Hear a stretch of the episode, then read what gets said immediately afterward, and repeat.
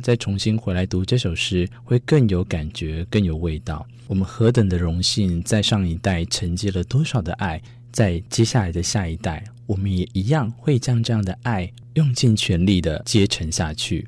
文学家家家教一定，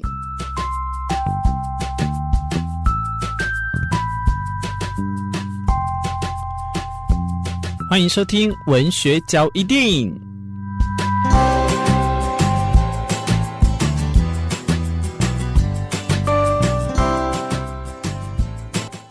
我不知道你有没有读过他的书籍，那你也有可能没有听过这首诗。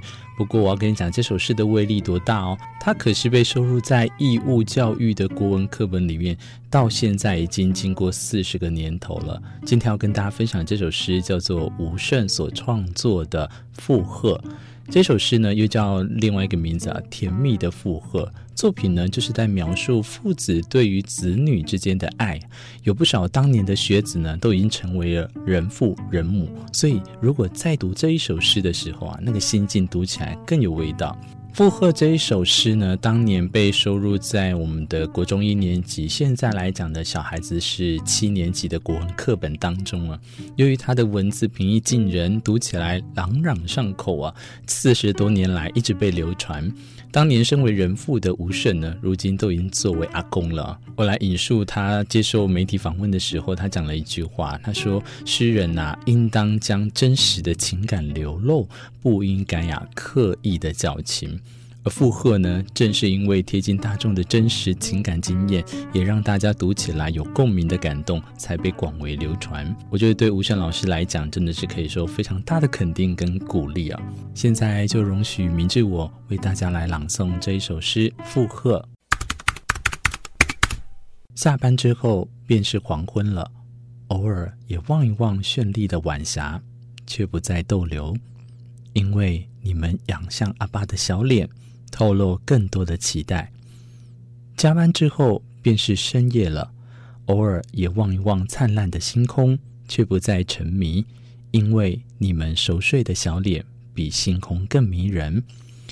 阿爸每日每日的上下班，有如自你们手中使劲抛出的陀螺，绕着你们转呀转，将阿爸激越的豪情，逐一转为绵长而细密的柔情。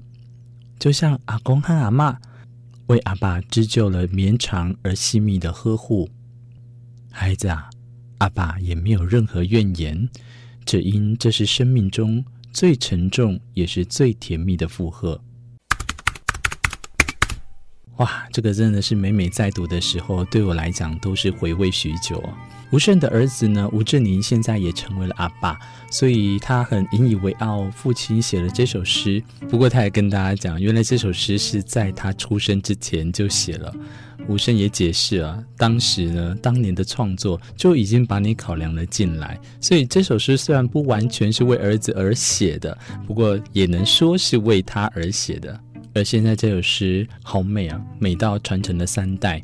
阿公吴胜写了这首诗，吴志宁传承下来给他的小孩。哦，最后我也引述吴胜给大家的共勉：当读者经过岁月历练累积之后，换了身份，例如成为了父母之后啊，再重新回来读这首诗，会更有感觉，更有味道。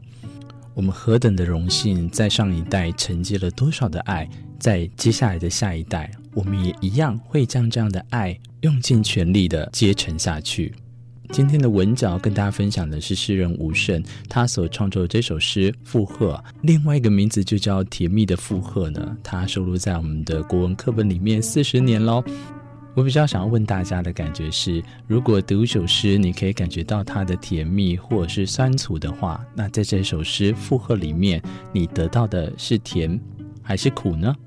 感谢你的收听，我们下一集再相见，拜拜。